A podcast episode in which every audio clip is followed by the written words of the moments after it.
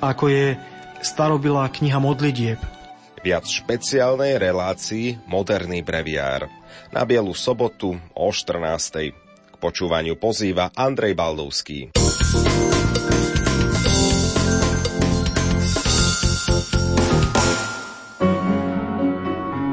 Rádio Lumen Slovenská katolícka rozhlasová stanica Páter Pavol Gábor sa ako dobrý vedec veľmi rád pýta. Dnešný príbytok svetla však začne otázkou priamo na vás. Veď počúvajte.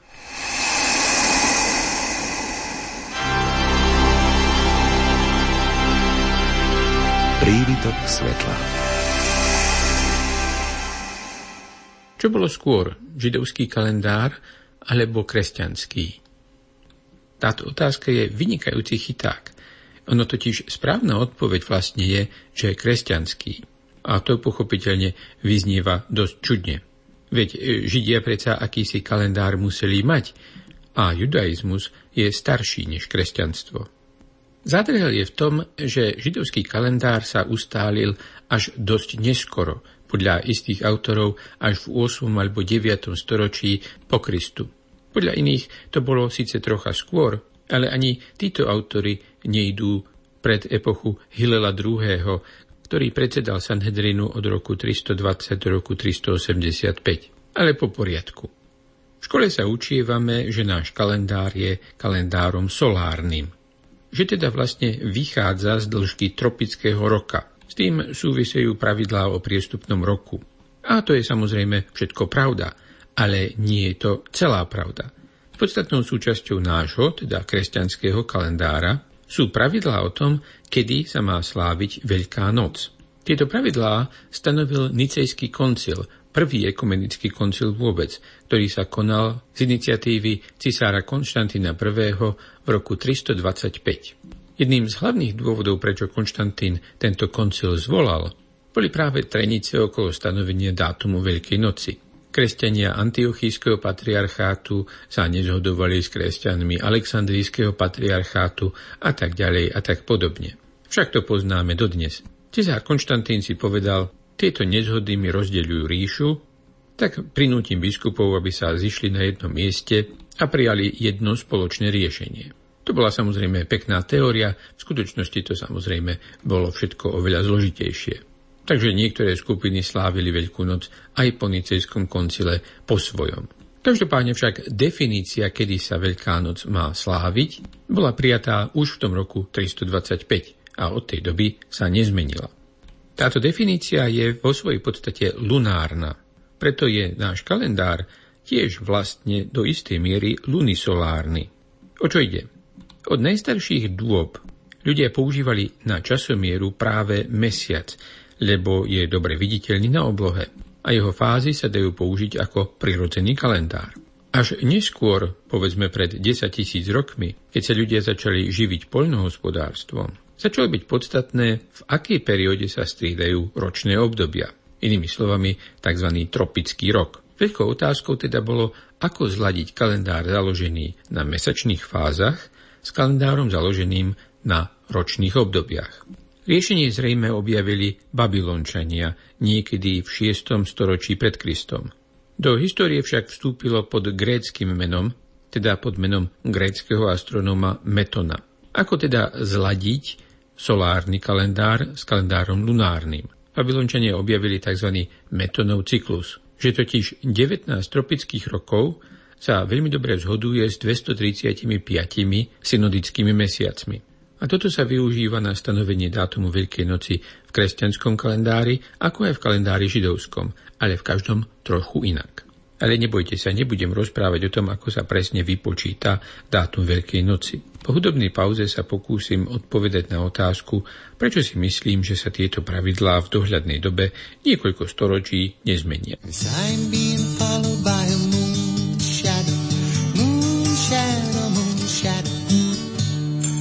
Dipping and hopping on a moon shadow, moon shadow, moon shadow. And if I ever lose my hands, lose my plow, lose my land, oh if I ever lose my hands, oh yeah, I won't have to work no more. And if I ever if my colors all run dry, yes, if I ever lose my eyes, oh, eh, I won't have to cry no more. Yes, I'm being followed by a moon shadow, moon shadow, moon shadow. Leaping and hopping on a moon shadow, moon shadow, moon shadow. And if I ever lose my legs, I won't moan and I won't beg. Oh, if I ever lose my legs, oh, if I won't have to walk no more. And if I ever lose my mouth, all my teeth, north and south, yes, if I ever lose my mouth, if I won't have to talk.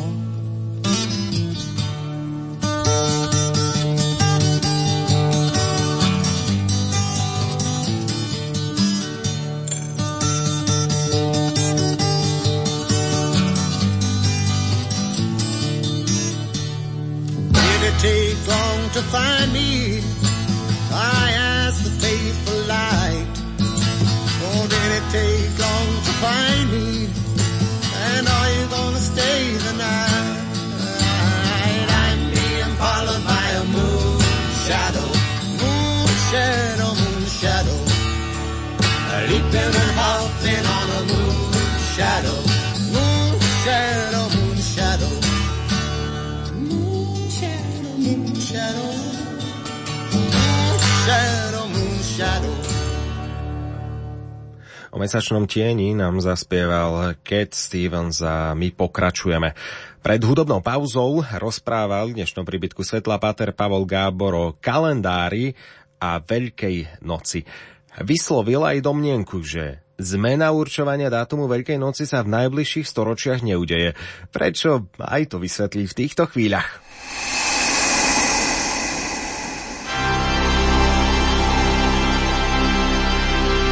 Prívitok svetla.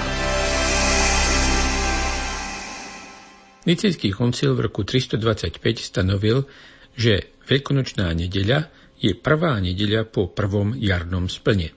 Vyznieva to tak, ako by Veľká noc bola naviazaná priamo na astronomické javy. Začiatok jary a spln mesiaca to sú veľmi presne stanovené astronomické úkazy. Pre potreby kalendárnych výpočtov je ale začiatok jary vždy 21. marca bez ohľadu na astronómiu a podobne spln mesiaca nie je splnom skutočného mesiaca, ale tzv. mesiaca cyklického, konkrétne ako ho definuje metonov cyklus. A tak teda je náš kalendár vo svojej podstate lunisolárny, i keď tú lunárnu časť vidno len pri stanovení dátumu Veľkej noci. Metonov cyklus je implementovaný v kresťanskom kalendári inak než v kalendári židovskom.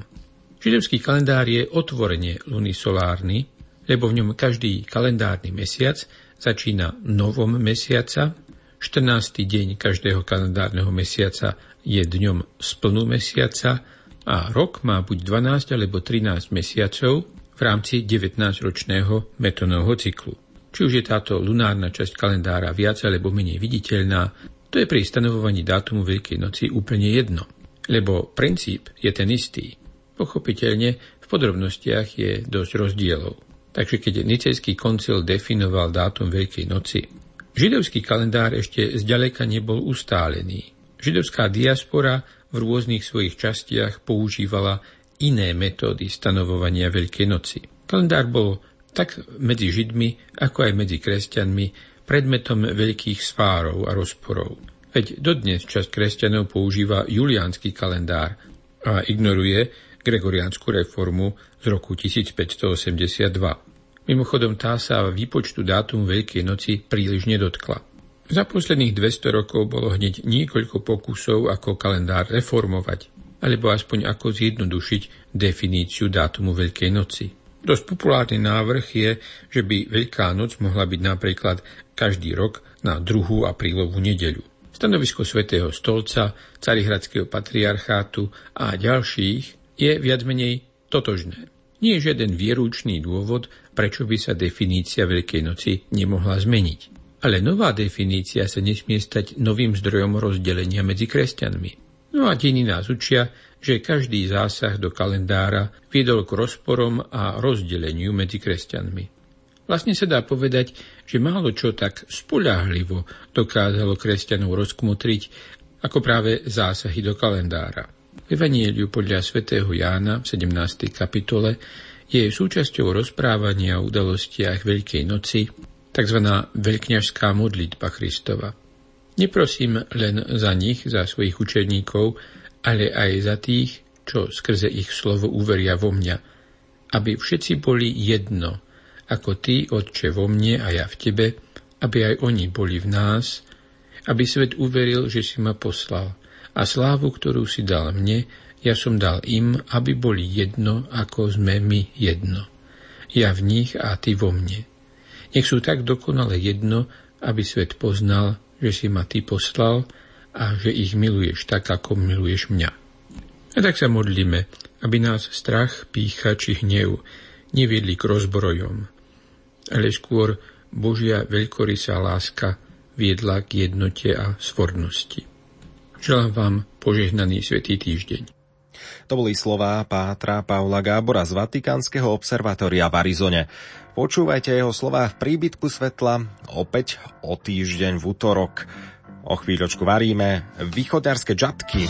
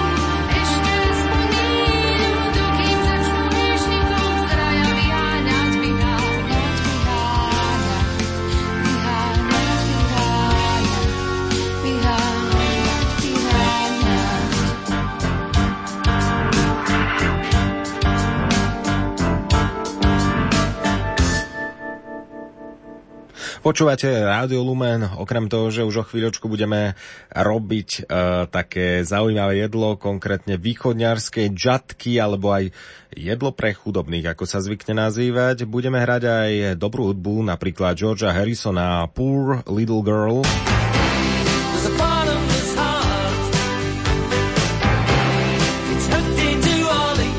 neviem, ktorú pesničku od noc za deň máte najradšej, ak ich nejak viac počúva.